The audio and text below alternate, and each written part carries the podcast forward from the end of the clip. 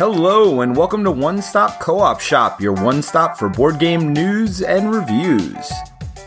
This week, game designers Peter Gousis and Michael Kelly will review a cooperative game and have a related design discussion. Hi, I'm Peter, and I'm here with Mike. Hey, everybody, welcome to the One Stop Co op Shop podcast. And man, I, I don't know if I've ever said that before on the air. sounds good, though. Yeah, it's official now. We changed the name in the thread, although I'm not sure that iTunes or anyone else has updated it, so you might still find us under Co-opcast. So we we may have to figure out how to make it officially official. But either way, we are officially here to talk about some great games, and today we're looking at Kitchen Rush, a real-time game from Artipia Games. Yes, and our design discussion this week, we're going to talk about sand timers in games, which doesn't happen very often, but we're going to talk about it anyway. yeah. When Peter said that the topic was sand timers, I was like, I've played two games with that, but that doesn't mean we can't discuss the ramifications for design. So either way, it should be interesting. Absolutely, and I, I think I'm going to go on, off on a little bit of a tangent when we're in there too. So hang on for that moment at the end of the podcast. Cool. So, Peter, why don't you tell us a bit about the theme of Kitchen Rush? Although I think the name mostly gives it away. Yeah, well, if you've ever played like Cooking Mama or any of those app based games where you're trying to cook meals really fast and serve customers and they want specific things and you've got to put specific food on the plate and cook it in a certain order and do all of these things, that's exactly what Kitchen Rush is. And it's made even more so by these sand timers, which are your actions and also a full game timer, which also puts more pressure on you. So it really does feel like one of these app based games, although, as we'll get into later, maybe a little more difficult than those end up being. Yeah, I'm a big fan of those. Uh, not Cooking Mama specifically, but some of the ones on uh, my phone, for example. As for the way it's played, it's uh, pretty basic. You'll have some order cards, and there are a bunch of action circles all over the board. Each player has two hourglasses.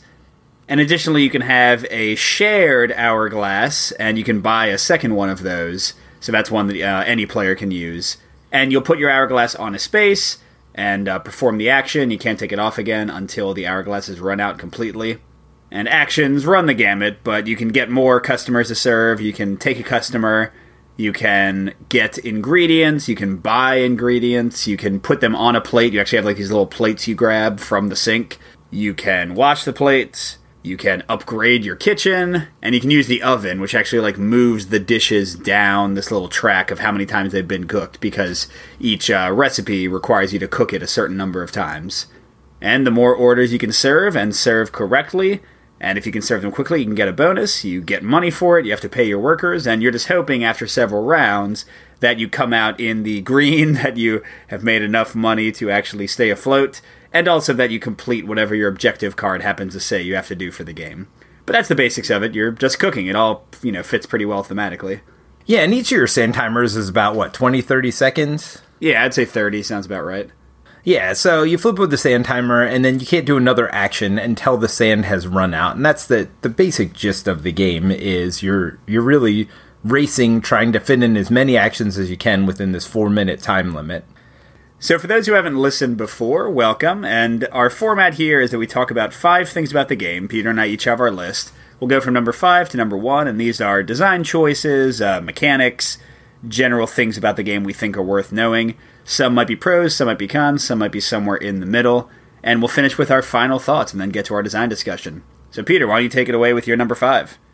So, my number five is if you mess up on a recipe, so you're taking these recipe cards, you're putting them in front of you, and if you mess up on them, you know, you check it at the end of the round just to make sure you're right, everything goes away. You've lost all the meat that you had gathered and paid for and put on the plates. Even if you're off by one spice throughout the course of making this recipe, you have to trash the entire recipe and start all over from the beginning. So not only do you lose prestige, but you've also again lost all the money you've spent on all the ingredients that were on the plate at the time that you basically have to discard it and start all over. So for me this is I mean, it's just a straight up con. There's nothing good about this. It's just frustrating when you've done all this work just to find out you're off by one thing. Now, I guess the only pro that could come of this is it does put pressure on you to make sure you're getting the recipe right but it is frustrating at the time. It's not one of those laugh out loud moments like Galaxy Trucker where you've messed up, ha ha ha, your whole ship got blown up. No, no, no. I mean, this game is so tight that when you mess up a recipe, it's just frustrating at the end. So that's my number five is if you fail, you have to totally reset that one recipe. Now, to be fair, there are some mitigating factors. Uh, if it's something you can fix easily, like adding a spice or just cooking it one more time, the game does let you keep what's there. But you're right that if you make a, a major mistake, the entire thing goes away. And that relates to my number five, which is uh, a mix. I won't say it's a total con, but it is related to kind of the challenge level of the game. And that's kind of focused on how you make money in the game. So, for I think beginner players and even moderate players, you know, I wouldn't say I'm a master of the game, but I'm decent at it. I find it very hard to stay afloat and keep my money in the positive. And that's because you have to pay really heavy wages to your workers at the end of each round. So, on the positive side, it does feel very challenging you know, even like having some money at the end feels like a victory. Which it's funny you mentioned Galaxy Trucker, Peter. I would compare it to that, where just like surviving the trip, even if you don't win, still feels like you did something well. But on the negative side, it's kind of demoralizing to make no money or to go into the red every round. And when you can't pay your workers, they get taken out for the next round. And it is pretty easy to get them back but not having you know when you only have like two sand timers plus a shared one that you can use not having an entire one of your sand timers for even half a round is really not the best way to make the game fun because you're just kind of sitting there taking way fewer actions. So i can see the game being challenging and that appealing to some gamers but for me it kind of leans slightly toward the con kind of like yours peter in that i don't enjoy how tough it is to just make money in the game more on that later, but one thing I will touch on because I didn't write notes on it is you said it's easy to get it back, and it is. It costs you three to keep your worker, and it only costs you two to buy them back. But when you buy them back, you not only have to put a sand timer in there to pay for it, you also have to flip that sand timer over. So you're losing out on basically a minute of actions when you do that. So while it's easy to get it back, it isn't easy to keep it, and you are losing quite a bit by doing that. Yeah, and there's totally a possibility of a profit spiral, you know, or not profit, I guess, a money spiral, where losing all that productivity to get the sand timer back means that you don't actually make enough money to pay those workers again, and you might lose them uh, right away. Yep, more on that later.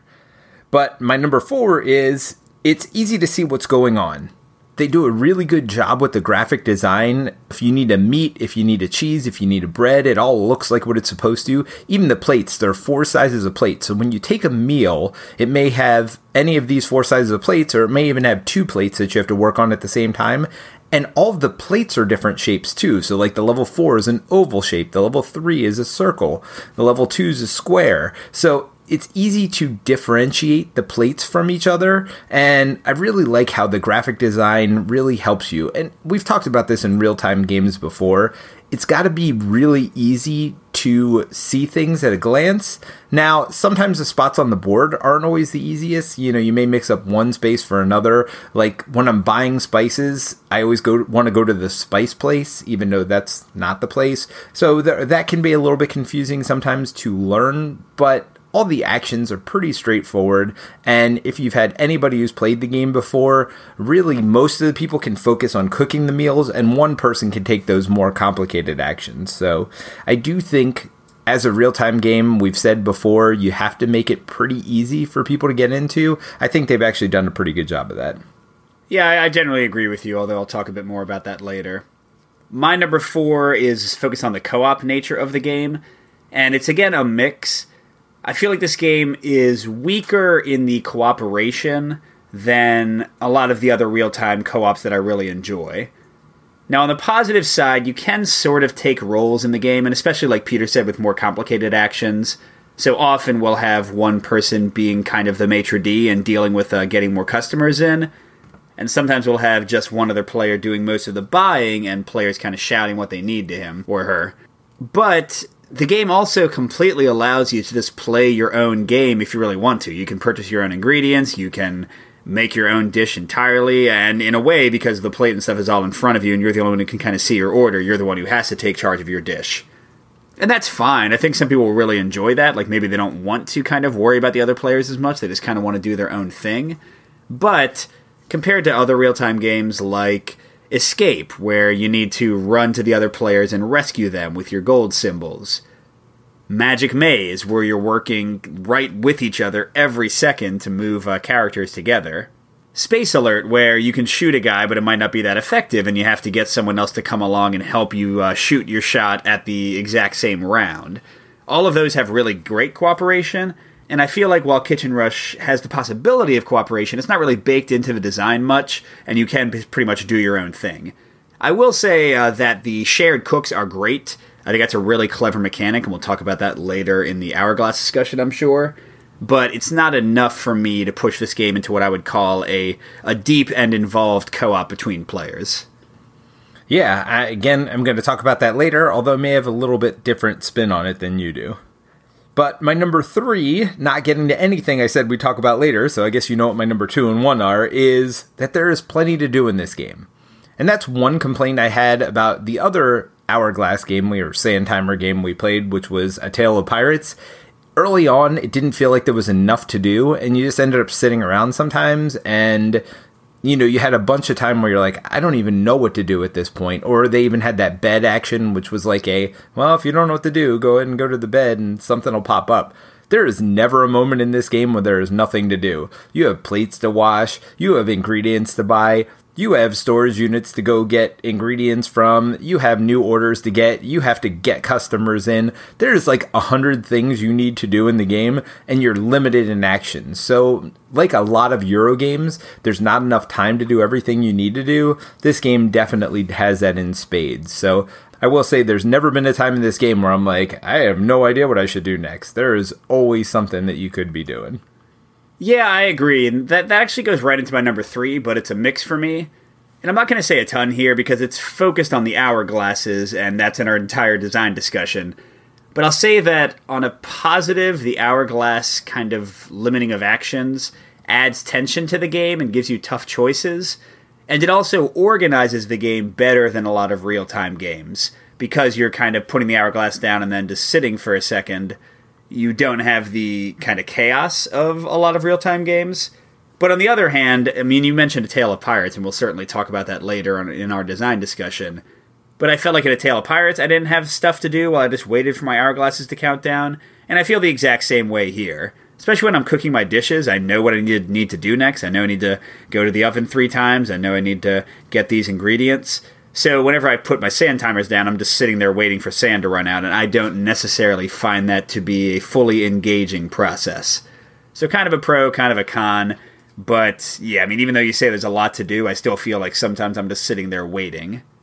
Yeah, I guess I felt like during that downtime, quote unquote, I was looking at what the next recipes were going to be, what food we had in the storage unit, do we have enough food to do that or not? So I guess I was looking one step ahead to see what we needed if I did feel a moment of downtime. But certainly you can get in that moment where you're like, look for too long and then realize your hourglass has been run out for the last 10 seconds. So, I mean, it's a pro and a con. It could work both ways. But I feel like there is stuff to do if you want to, but then it could cost you in the long run if you if you get too engrossed in it.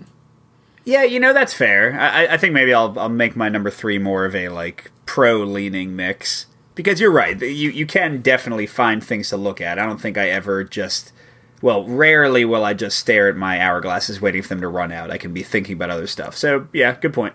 Well, and you can even look in the spice bag, even though it's a bag that's hidden and you can't see what's inside of it. You're allowed to pick that up and look inside at any point. But it's just a manual dexterity thing that kind of takes a little bit of time while you're doing it. And so, if you're getting spices, that's another thing you can do that uh, that kind of helps deal with that downtime as well. So, there's definitely like like we both said now a couple things you can do.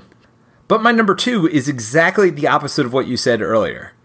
I actually think this game requires quite a bit of teamwork in order to win, in order to be successful. Saying that, I haven't won this game very often. It is a very difficult game. So I feel like when our teamwork isn't good, we don't do very well. But when we're working like on the same page, that's when we've been much more successful than we have in other times. As you were saying earlier, though, somebody has to get more orders. Somebody has to do the buying. And if your sand timer's not up, and let's say you went to the refrigerator put some stuff on your plate and you realize you don't have the right stuff, you need somebody else to buy the stuff. Because once you're in that refrigerator, if you take another action to do something else, you can't go back in the refrigerator without taking another action. So if I'm in there and I realize, uh oh, I don't have enough meat in the refrigerator at this time. I need somebody else to go buy that for me. So I think they've actually done some really clever things to make people use teamwork in this game. I think using that shared sand timer, it's like sometimes somebody needs to cook more, and especially as you're ticking down to the end of the round, you need to really figure out who's going to do those extra actions. Or maybe we just say at the beginning of the game, and this is the other part about the teamwork. Between rounds, you're allowed to talk as much as you want. You can look at all the recipes, you can look at what spices you have in in the bag. You can see how much money you have. Okay, at the beginning of the round, we need to do this, this, and this, and this. And I almost feel like that's necessary before you start the round because there is so much stuff that if you just start the round and try to figure it out, then you're going to be behind the eight ball already. And this game is very tight. And so I do feel like there's a lot of teamwork and a lot of cooperation that need to go into it. So for me, this was a big pro. I really like the teamwork that was required to be successful. Yeah, I mean that that's all fair. I didn't quite get that same feeling from it, but you're right that like being able to buy stuff while somebody's in the kitchen, they can immediately take it out. There certainly are ways to cooperate. Again, it's it's more a comparison to other games, which maybe isn't entirely fair.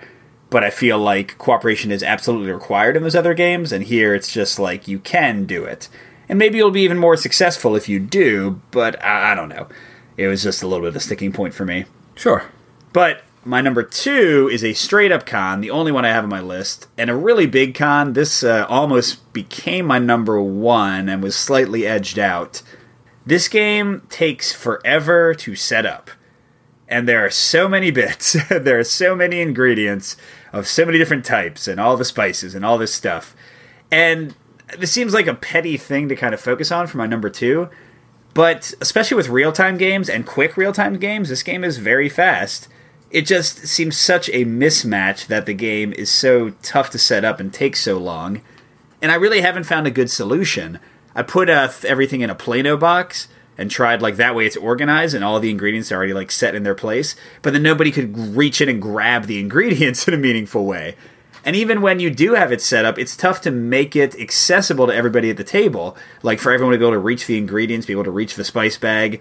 I, I just I find it a very fiddly mess to get the game going. And again, for a quick real time, it is a major problem. It has uh, really impacted how often I get this game to the table. And Colin is the one who recommended the game. And even he said he'll only play it when he can set it up ahead of time and like not have to actually do it while people are waiting to play the game. So I think uh, going in, you should know this is an expensive and long to set up game for what is usually a fairly cheap and quick uh, real time genre. Well, I've got a solution for you, Mike, and I actually did it to your copy.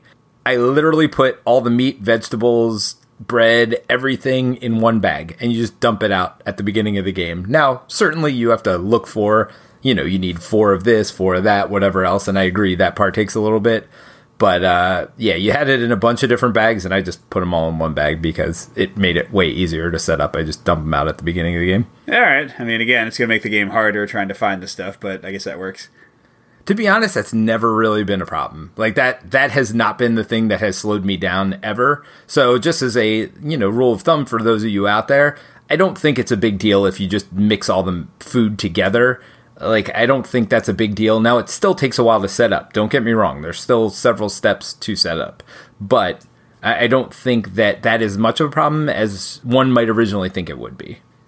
Well, we're disagreeing a lot here, even though we're saying kind of the same thing. Yeah, it's it's, it's definitely interesting, and and it's it's kind of interesting to note because uh, we've had people in our Slack, for example, mention that sometimes Peter and and I are maybe two on the same page, and we see the same thing with Steve and Elijah sometimes. And usually we're playing the games together because hey, we live near each other and we like to play games together. But for this one, I think we only played this together what once. Is that right? I think once, or unless we played it twice in the same night, but it was definitely only one night of playing it. Yeah, yeah. So I've played it a bunch with my family in solo. Peter's played it solo with his family. So yeah, it's I guess, I guess we do get less groupthink when we're having our own play experiences instead of being together. So just something to think about. So I'm not allowed to play with you anymore. Is that what That's right. saying? That's right. Yeah, you're, you're not invited to my house anymore. All right. So my number one, and it's a big con for me, and you mentioned it earlier. I was shocked that it was your number five. Is the need to pay for your workers creates this death spiral that is almost impossible to get out of. If you fail to make enough money in any round to pay for all of your workers, you are so far behind the eight ball. It's like a poor get poorer situation that I, I don't understand why the cost was so high. I mean, I guess I do to some degree because they've given you lots of things to do with your money. You can buy ingredients with your money, you buy spices with your money, you're buying upgrades with your money. And maybe when your workers cost less, they felt like you had too much money and you could kind of buy whatever you want. But I would have much rather they set that cost per worker lower or not had one at all and given you much more freedom with your money. And then at the end of the game, hey, if you failed to reach your goal, oh well, like just set a higher goal. I don't understand why they created this situation where if you fail in even one round, you put yourself behind the eight ball and now it's harder to make enough money to get past the next round. It's like this spiral that goes on and on that I just don't understand. It makes the game frustrating, it makes it not fun, and I love so many elements in this game. But when just this death spiral of money, and it seems to happen every game in at least one round for us. And again, maybe we're just not good at the game, and maybe the difficulty's just off because we're not playing past easy difficulty. We're playing on the easiest difficulty the game has to offer, and we can't get past the beginning. And I haven't played the game once. I've played it probably at least 10 times, and I beat it maybe twice out of those 10 times. And it's not even like I beat it later on. I beat it like one of the like the third or fourth time I played it and like the seventh time I played it. And then I've lost after that. So it's not even like something you're getting better at necessarily, although I think you do definitely get better, but I don't know. It's just one of those things where I think the beginning difficulty is set too hard and this death spiral is just not fun. So I don't know why they have this feeding your workers, paying your workers mechanic, but I wish they would have taken it out or made it much less punishing and made something else change the difficulty of the game. Yeah, I mean, I, I agree with everything you said. It was higher for me because, or I guess lower for me, because I didn't experience it very often. I think I probably played solo more than you did, and I got pretty good at the solo game. But it's so frustrating when it happens, so I, I totally agree with you. But hey, to end on a slightly positive note, my number one is a pro, and again, it beat out my dismay with the uh, setup for the game and that is uh, just purely that cooking in the game is super fun and super thematic. And it kind of goes a bit to the bits, and uh, they have like these big chunky cardboard plates, and you actually like get the plate and you put the ingredients on it and all the the recipes. You know, I, I like to cook quite a bit, and I like to watch cooking shows and things. And I'm like, oh, I've heard of that. I, I've made that. You know, and like I'll I'll put the the ingredients on there, and and sure they're kind of fibbing it a bit, like making three ingredients represent an entire dish, but you can kind of get the sense of it and uh, the spices are fairly abstracted and you have to like reach in a bag in them and like why wouldn't you know what's in your own spice uh, you know cabinet or whatever? But uh, all that being said it's just so much fun to like cook your dishes and uh, put them together and have them on the little plate. Uh, that kind of tactile experience still makes the game a lot of fun for me even with the i mean everything else on my list was a mix or a con. I didn't have a single pro besides this. But it does definitely elevate the game uh, because they, they put the time in with all the bits to make it look beautiful and uh, fun as you play it. Well, I'm going to go first on final thoughts here because this game did frustrate me. And I, you know, it was funny. We talked about it on the last episode we did, I think, where I said I just got angry during this game and I was, you know, yelling at my kids, "Hey, you need to move faster, whatever, whatever." And then my daughter still wanted to play it, and my son and I played it afterward, and he has a fun time like talking about the recipe and everything else. But the frustration of falling behind on the money spiral and the frustration of failing a recipe and needing to reset it. And this includes like, hey, I forgot to put a meat in and I started cooking it. Well, you know right then and there that you've already failed to do the recipe. And again, you have to discard all the things that were on that recipe. And that might be fine for adults. And you know, you said you got really good at playing it solo, and that's fine. But if you want to play it with a family, which I think is the best thing for this, my wife was super interested in trying to play it but it's just such a difficult experience and it's something where I feel like you almost need to play it one on one with somebody first to help ease them into it or play it in a non real time manner just so they understand what's going on in the game and then maybe move it to a difficult or more and more difficult level. I just wish they would have started that way. I just wish they would have had an entry level way to play the game because real time games, it's really hard to bring people along with you. One of the things we said we loved about co op games is you're bringing people with you. And this one makes it really hard because it's all happening in real time and you kind of have to, like, no, no, you need to do this, you need to do this. And unless you're stopping the timer, like, there's no way to kind of convey that in a real time manner without basically yelling at everybody at the table. So that was the one thing for me. I really wanted to love this game, and you're right. The cooking part, it just feels so fun to do. A lot of the mechanics in this are just so fun. I just wish there was a entry level way to play the game. And you know, we could come up with a variant for it, and then maybe it would be one of my favorite games. I just I just feel like I wish they would have done that. Yeah, this game is totally crying out for either like a programmed approach like Magic Maze has, where you can play like with some elements removed, then slowly add them in, or for like a family version like uh, Flashpoint Fire Rescue has. Either of those would have made it a lot better. And I'll pretty much, you know, we had very different lists, and in a way, some things hit us differently. But in the end, my final thoughts are almost exactly the same as yours. I wanted to love the game. I find it frustrating. I find it tough to set up. It's weird. It's it's like they it's like they wanted to evoke the reality of like running a restaurant and how tough that is to do, but they forgot to make it as fun as it could have been. And I coming back to the the idea of app-based games, those games are usually super easy at the beginning and you feel great. You can just like run your restaurant like nobody's business. And yeah, you're, you're right. This game just needed that. So yeah, I was gonna say I'm, I'm gonna try to trade or sell my copy probably, and I thought I could just give it to you, but it sounds like you don't really want it either. So I guess I'll need to figure out something else to do with it. Yeah, and it's not a bad game. I mean, that's that's the one thing I want to say. Like, there is a great game in there, like really fun. It just if they took out the frustration, and I'm so frustrated, I don't want to spend time on fixing it. Yeah, and I will say, uh, still thanks Colin for the recommendation. And I think in one of our end of the year episodes, uh, this was like really, or no, no, it was our like whole co-op cast ranking episode, which we'll have to do another one of us one of these days. But yeah, there, uh, Colin had this on his list, and it was fairly high for him. Uh, I don't think the ranking of it would have changed too much because it sounds like both both me and Peter are not too high on the game. So, oh well, too bad.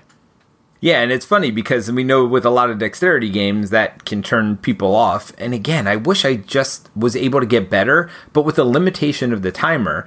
And it's funny thinking about it. If it's 30 second timer and you have four minutes, you should have 30 seconds of free time because there's no way you're going to turn it exactly at the right moment. So you should have 30 seconds of free time in theory to kind of do whatever you want and like think or, or take extra time to do certain actions. But at the end of the game, I end up just staring at the sand timers. Even though I said you don't do that, you kind of have to do it at the end of each round because it's like, well, do I want to start something new? Well, if I do that, that's going to put me behind. So, you know, that's the only time I stare at the sand timers and I'm like, gosh, I wish I had done something a little bit faster, but I don't know, even know if that's possible. Yeah, so overall, One Stop Co op Shop given Kitchen Rush a fairly mixed reception. Uh, maybe some of you will love uh, the things we've talked about, but sounds like for both of us, kind of a caution, uh, not even really a recommend, right? Yeah, I mean, unless you love this kind of stuff. I mean, I like real time games. If you're going to get a real time game, I'd say do Five Minute Dungeon or Five Minute Marvel or even A Tale of Pirates. I really enjoyed that one, even though it almost starts too slow, ironically, and I guess that'll lead right into our sand timer discussion. But that one starts a little too slow with not enough to do.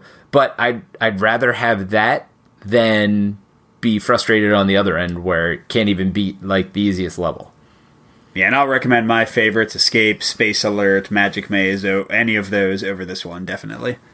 Cool. All right. Well, let's get into sand timer games. So we've played two of them, and I know there are some. we we have a deep knowledge of this mechanic that we are ready to share with all of you. Well, I mean, let's talk about it from the pros and cons that we've seen. And I think the big one we've talked about a lot is having enough for people to do, but not having it be overwhelming. I, I think that's a big key. And even ramping people up, I think, is a, a good way to start doing that. Yeah, and that does jump into my biggest pro of sand timers, and that is that it cuts some of the chaos of real time games. And I think theoretically, games with sand timers could be the easiest real time games to teach and play out of any of them for casual gamers. Now, Kitchen Rush is not a great example of that, but I think they've designed a lot of stuff on top of the sand timers to kind of force that to be the case. But, uh, you know, a lot of real time games where you're just doing things constantly, you don't really have time to explain things to each other. You don't really have time to help each other out. But here, theoretically, you should have, you know, with uh, games with sand timers, you should have 30 seconds, a minute, depending on how the time works out, to kind of check in with each other, to give suggestions. So I do think that sand timers offer a accessibility to real time games that might not be there as much with other ways of kind of handling the timing of the game, especially when a game just lets you do as much as you want all the time, nonstop. Uh, yeah, so they can be good in that way. So we played two different games. One was A Tale of Pirates and one was Kitchen Rush, as we said. And they do the sand timers a little bit differently. In A Tale of Pirates, you put the action down, and then when the timer is up, you are allowed to do the action. And then in Kitchen Rush, as soon as you put the sand timer down, you do the action immediately. Do you have a preference one way or another? Yeah, I I definitely prefer Kitchen Rush's way of doing it. I think I like A Tale of Pirates better as a game overall, but I don't want to remember like it's enough to take off the sand timer as kind of an activity for me to force myself to do. I don't want to also remember later to do the action. I like to do the action as I put the thing down. Yeah, I agree with you on that. And I also think it's part of the reason that we had a lot more staring around time in A Tale of Pirates. It's like, okay, what am I going to do with my next action? Or like, come on, sand timer, spin down because of the way you do it in Kitchen Rush, when you put the action down, you take the action immediately. A lot of that 30 seconds of time is taken up doing the action itself.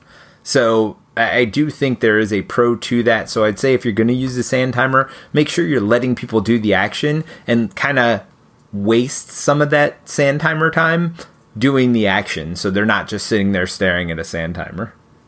Which actually makes me think, I guess it would make a Tale of Pirates a little bit easier because of what you just said, but you could easily just backward map that onto that game and have people do the actions when they place the sand timer down. Yeah, no, absolutely. Um, so another pro is that I do think there is an inherent tension in watching the sand run out and also in kind of managing, and this comes up more in Kitchen Rush, but looking around, figuring out what actions you want to do, and you would mention this but then also checking back in on your sand timers and especially if you have you know more than two like kind of checking on each of them and you want to be ready when each of them runs out but you also want to be planning your actions. And i think kind of that's where you do get some chaos some sort of mental chaos in the game even if the game itself is not as chaotic as some other real-time games because your brain is trying to monitor and perceive several things at once and i think that's a lot of fun with uh, sand timers yeah, now that I think about it, Tale of Pirates, you only had one sand timer, if I'm remembering correctly, too. You did eventually end up getting a neutral one, the way you have in Kitchen Rush. But maybe that's another way to make Kitchen Rush a little bit easier at first, is just give people one sand timer, and that way they don't have to manage multiple things at once. Although that also, again, leads to more downtime because as that sand timer is taken down, you only have one to look at. You don't have multiple things you're trying to manage. So, I guess if you want to make the game feel more frantic, you can give people two or even three sand timers. But if you want to make it more thinky and its real time nature, you just reduce the number of sand timers people have. Yeah, and I'll kind of go against that a bit because one of my cons of sand timers related to that is that they do in a way like enforce a limitation on the skill growth in a real-time game.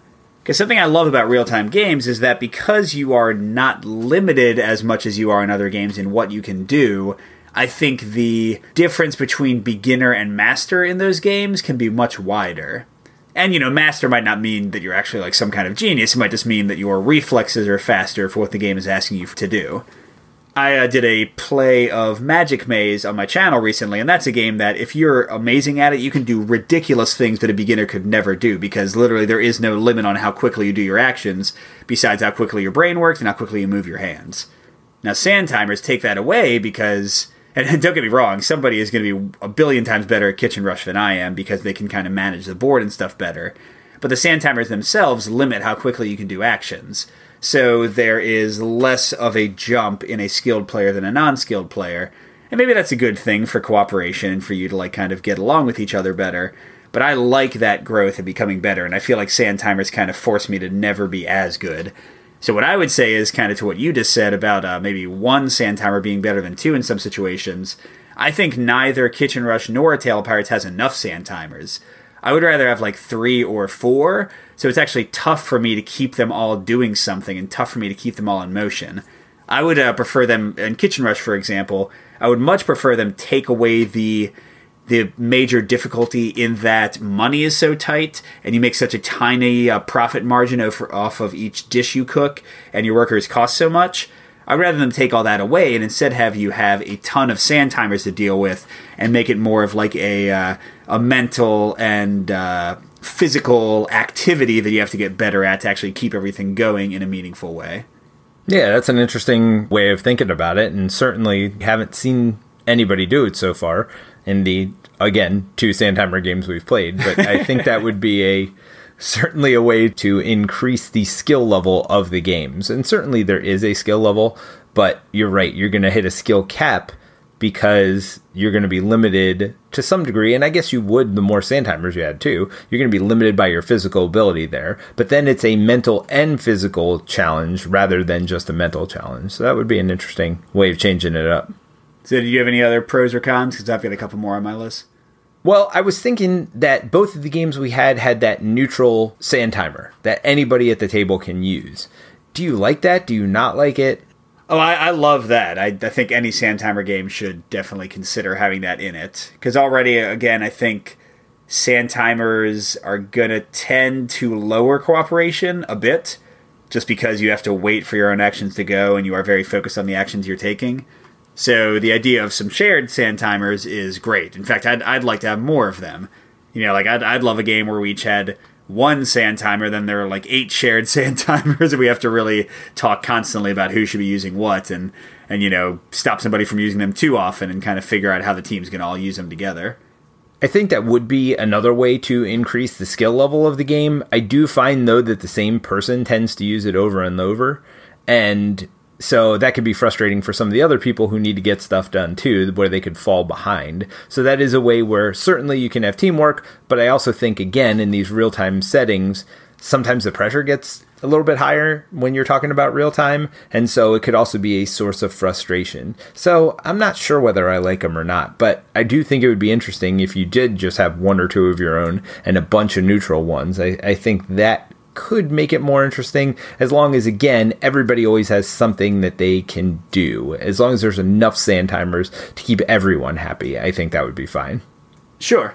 Uh, going into probably my biggest con with sand timers and we've already mentioned it a bit so i won't spend too long on it but that is that there can be downtime and i think there will always be downtime in a game using sand timers and to be fair, there's downtime in a lot of uh, real time games, like five minute dungeons. Sometimes you just can't play a card and you got to wait for other players to draw and use their abilities. Magic Maze, uh, as Peter has remarked when we've played in the past, sometimes like you just, you know, if you're the person who moves left, there just won't be a need to move left for a little while and you'll just kind of be sitting there watching other people move. But for those games, it tends to be like a five to ten second pause, I find and that pause feels way longer because the games are so tense, but you know it's still pretty short in the relative scheme of things.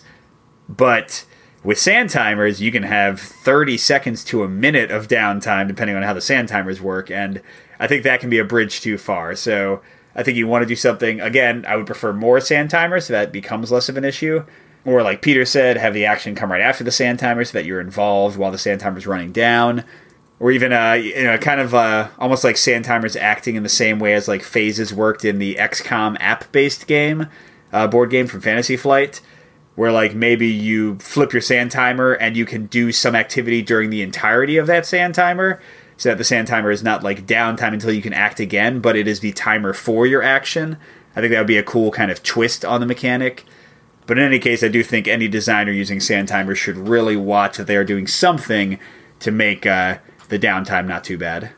Well, yeah, and games like Mechs vs. Minions does use a sand timer at the beginning of the round to limit the amount of time you have to overthink things. And I think uh, even Galaxy Trucker does that as well. Um, but a lot of times I tend not to use those when they are an element of limiting your time. So maybe not the best mechanic there because I tend not to use them when they are available. Yeah, although having them available doesn't really hurt, I guess. Uh, what do you think, Peter? Because I'm sort of intrigued by this. What do you think of the idea of like the sand timer becoming your time to act instead of your time until you can act again? Yeah, I mean, I don't mind it. Certainly, I think there could be some interesting things you could do with it. Yeah, and there are even party games that use like timers to, you know, count their way down and, you know, at the end of the round, however many you've guessed right is how many points you get. So I, I don't mind that. It's certainly been done before. I don't know if it's been done in a co op game. I mean, except for Escape. I mean, if you want to think Escape, Curse of the Temple, I mean, I guess anything where you have a timer for the game could be considered just a long sand timer. But no, not micro actions the way you were referring to it as. So that I mean that's certainly potentially some design space out there for people. So that's uh, all the things I had on my list. Peter, did you have anything else to mention? Well, the only thing I want to go into, and it has nothing to do with sand timers, so let's give some final advice for sand timers, and then I'm going to rant a little bit before we uh, sign off and say goodbye. Ooh, Peter rant. That's exciting. Uh, sure. Final advice. Uh, again, give people something to do. Try to find a balance between complicated and not complicated to keep the experienced gamers interested and to make it accessible. Uh, what else do you have? For me, the big thing is it's a real time game. Keep the action simple. And we've talked about this when we talked about real time. Make it obvious and simple and make things, and again, this one thing Kitchen Rush did great make things obvious and easy to do in a fast manner. Don't do things to trip people up. Don't make purple and blue look like each other as colors and make that the puzzle of the game is trying to figure out which one's purple and which one's blue. Because you don't know the lighting people are in, you don't know anything else. I would say make the actions easy to do and obvious, and that way people don't get frustrated as far as playing the game. They'll have fun playing it, which I certainly did with Kitchen Rush. It was just the in between round stuff that frustrated me. All right. Well, Peter, uh, rant away. I'm not going to rant too much here, but I'm going to say I do want to cover this either in its own episode, detached from a game, or cover it in a game that we have coming up. And hopefully, one of the games coming up will lead to this discussion, which is difficulty in games. And I know there's a lot of discussion about difficulty as far as co ops go. And some people think they should be super difficult. And, you know, I never want to win it the first time because then the game's too easy and it has nothing to offer. And some people go the other way. They want it to be really easy the first time and build in complexity. And I have very strong opinions on this. And I really do think you should give people an easy first experience. And again, this is from people who have made this mistake ourselves. But if you're designing co ops, don't make it yourself give people an entry point. Look at Pandemic. Look at Forbidden Island. Their easy levels are pretty easy. And people are going to beat it. Yes, there needs to be tension there still. You don't want to take away all the tension, but people need to be able to beat your game the first time, or at least have a feeling that they could have beaten the game. And so I think this just comes down to playtesting and things like that. And we can get into like design philosophies in, again, a whole other episode. But I do feel like if you get the difficulty level wrong on a co op, it's just going to bomb it. And it's going to make it really hard, and people aren't going to want to play it. And so. Uh, you know, again, we could talk about lots of things to do and, and ways to make it easier and harder to play your game, but you know, that's just my rant for now because Kitchen Rush, I want to like it so much but it just frustrates me that the difficulty is off. I agree completely. And as Peter mentioned, we majorly messed this up. I would say pretty majorly with uh, our first official release, Salvation Road. It's still a great game, and we have uh, put up a pretty much official easy starter variant on BGG, so you can check that out. But yeah, that game is very challenging, and I wish in retrospect that we had had that easy uh, mode right out of the box. And I'll kind of bring up a related thing a lot of people use Dark Souls, the video game series, uh, Demon's Souls, Dark Souls, Bloodborne is related to it, as kind of an example of how hard games can sell and people can really love games that are so challenging and punishing that it just knocks them down and really destroys them. But even with Dark Souls, which I love, the initial monsters you fight are really easy. And yes, you might get killed by like one of them just by being dumb, but if you've played a video game before, you're pretty much going to crush the first area pretty easily. Eventually, you'll get to some bosses that are incredibly punishing. You might have to fight 10 times before you beat them. But if you played Dark Souls and could not defeat a single monster for the first like 20 to 30 minutes of gameplay, I probably would put the game down. So even games that are kind of held up as uh, the ideal of tough, tough, tough games still have some kind of easy mode or easy learning curve to start out to at least keep you interested. So, you know, video games figure that out, board games, we should do the same thing. Get people involved in your game, let them learn the mechanics in a friendly atmosphere, and then give them the tools to increase the difficulty as much as needed. Yeah, and this is just a matter of playtesting. It really is, and playtesting outside of your group. So, again, I think we should have a whole topic on this, but you know, make sure that you aren't the only ones playing the game. And I feel like sometimes publishers are like, wow, this is really easy. What should we do to increase the difficulty? And then they're like, oh, well, we can just make this tweak. And they do it without playing it anymore. I mean, the other example I could think of this was Rescue Polar Bears, which we got sent as a review copy, and we never did review because I was frustrated with that one too because the difficulty seemed off on that. And you could tell they made last second tweaks to the difficulty because there were references to having more helicopters, which was your kind of resource in the game, basically life points. There were references to having more than you had in the game. So there was clearly a time in the game where you had more than what you started with. So it was a little bit frustrating. They go, wow, this is just way too easy. It shouldn't be this easy. And I feel like they're like, well, we could just take away some life points and it'll make it harder. Well, yeah, it sure will, but doesn't mean it makes it right or fun. So that's frustrating to me too. When you could tell there was a time when the game was easier and they felt like it was just too easy, and then you play it and it's like, well, clearly the difficulty's off, and I feel like they didn't even play test it. They're just like, oh, it's easy enough. Take away a couple of life and they should be fine. Yeah, and one final point related to that, kind of for those uh, those budding game designers out there. Remember that playtesting, and this is something we've had to learn too. Remember that playtesting is about the experience of the game as much as it is about the uh, balance of the game.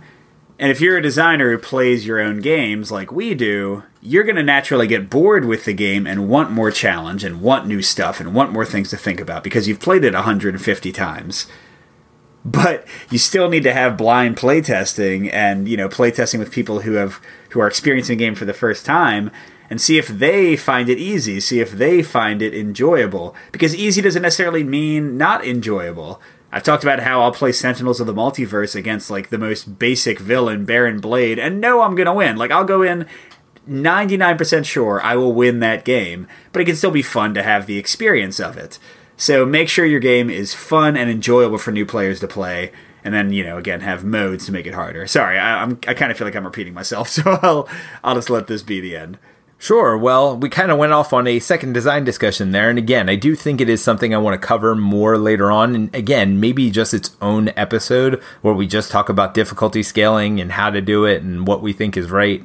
And again, this is just our opinions. There are many, many people who have opinions out there, but I know we spend a lot of time playing co ops and designing co ops. So take it for what it's worth. All right, everyone, we should have some pretty cool releases coming out for our upcoming episodes. I know we're going to cover uh, Lord of the Rings Journeys of Middle Earth soon. Uh, Brook City should be coming soon. I think we're going to do Middara before they do uh, another Kickstarter for that game. So a lot of uh, big releases. Yeah, it feels like it's that time of the year, the beginning of the year every year. All the big releases were done, you know, Gen Con or Essen, the end of the year. We kind of played our way through all of those, and now the beginning of the year tends to be a little slow in the board game industry, which is fine. And so that's the time where we're going to get to play some of these older games and share them with you guys as well. All right, go uh, check out our Slack. The link is in the show notes. We'd love to see you over there and talk about some games with you. Uh, check out our YouTube channel, One Stop Co op Shop. We've got some plays and reviews recently up there, and always more stuff coming. And yeah, thanks for listening, and we'll see you at the next stop.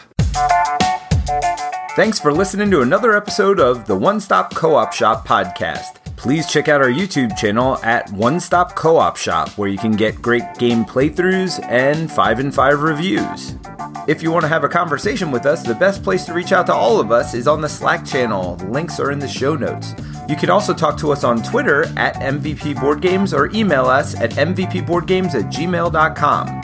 Thanks for joining us again, and we'll see you next week with another top five list. But either way, we are officially here to talk about some great games, and today we're looking at Kitchen Rush, a real time game from Artipia Games, I believe. Is that right? I have no idea. Why are you asking me? I'll look it up. Hold on.